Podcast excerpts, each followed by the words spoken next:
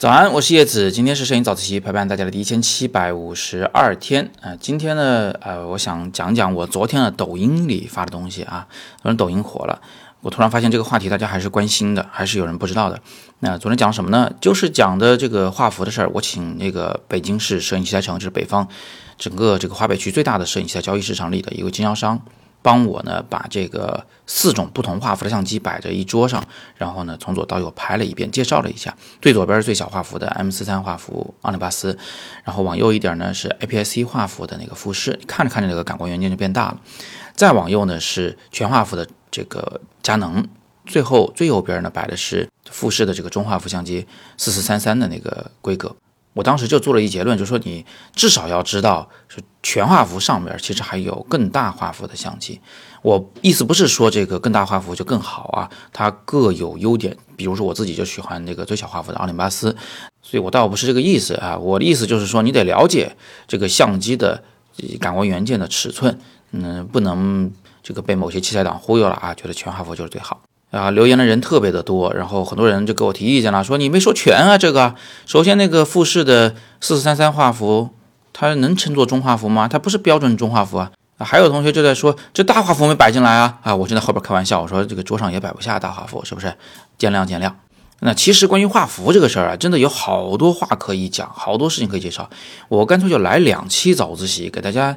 慢慢讲讲好不好？要不然这事儿呢没完没了，这大家一直都没有搞清楚它怎么回事儿。咱们这个早自习的时间呢也毕竟长一点，讲的清楚一点，好吧？那一切呢还是从大家喜欢的全画幅开始讲起。过去我学摄影的时候呢是用胶片相机，用的呢是一种叫做幺三五毫米的胶片。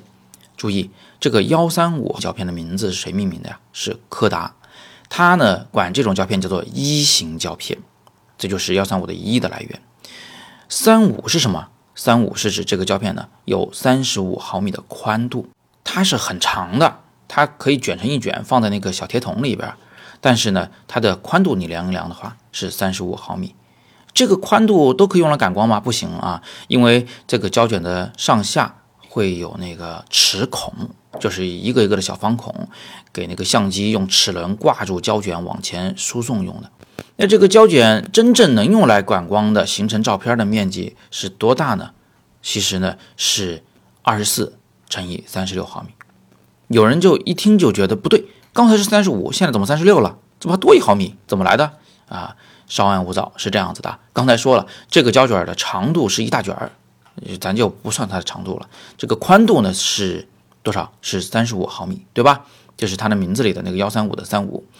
那这个三十五毫米上下又有齿孔占了位置，所以每拍一张照片啊，它是横着在这个胶卷上形成影像，而这个照片的上下齿孔刨去以后，中间真正能用来感光的这个照片的高，就是个长方形的高，它其实是二十四毫米。哎，那那个三十六毫米是指的这个照片的宽，它的那个方向是跟那个胶卷的那个卷轴的那个方向是一致的。呃，其实那个你要愿意的话，你可以制造一台相机，是二十四乘三十七、二十四乘四十、二十四乘五十、二十四乘七十都行啊。这个相机在它这个呃胶片上的感光的那个区域的宽度其实是不设限的，你可以做成宽幅，但是呢，它的高度受了整个胶卷的宽度限制，只有二十四毫米。这种胶卷我们就管它叫做幺三五的胶卷。呃，这种相机我们就管它叫做幺三五的相机。那这个时候我们就要说回数码相机来了。那数码相机刚开始生产的时候，其实做不成这么大的画幅的 CCD 感光元件啊，因为做这么大的话成本实在是太高了。所以他们做了很多那个画幅比较小的数码相机，就以前这个我们中国这个常见的啊，第一代的那个奥林巴斯的傻瓜数码相机啊，他们都是很小的画幅的。当时的那个单反相机啊，它的画幅也是 APS-C 画幅，后来。技术成熟了，这个良品率上去了，成本降下来了，那大家终于可以把这个画幅给做大了。第一反应就是做成以前幺三五胶片的那个感光面积，二十四乘以三十六毫米。为什么要做成这个大小呢？讲白了就是商业考量啊，因为它的那个系统是通用的。以前你设计出来的幺三五型的那个胶片单反相机什么样，现在稍经改进。啊，加上这个数码的感光元件、数码的一些系统，就可以变成一台数码单反相机。因为整个设计都没怎么改变，那个相机外观、尺寸、操作这个感受都是一脉相承的，客户也比较好接受。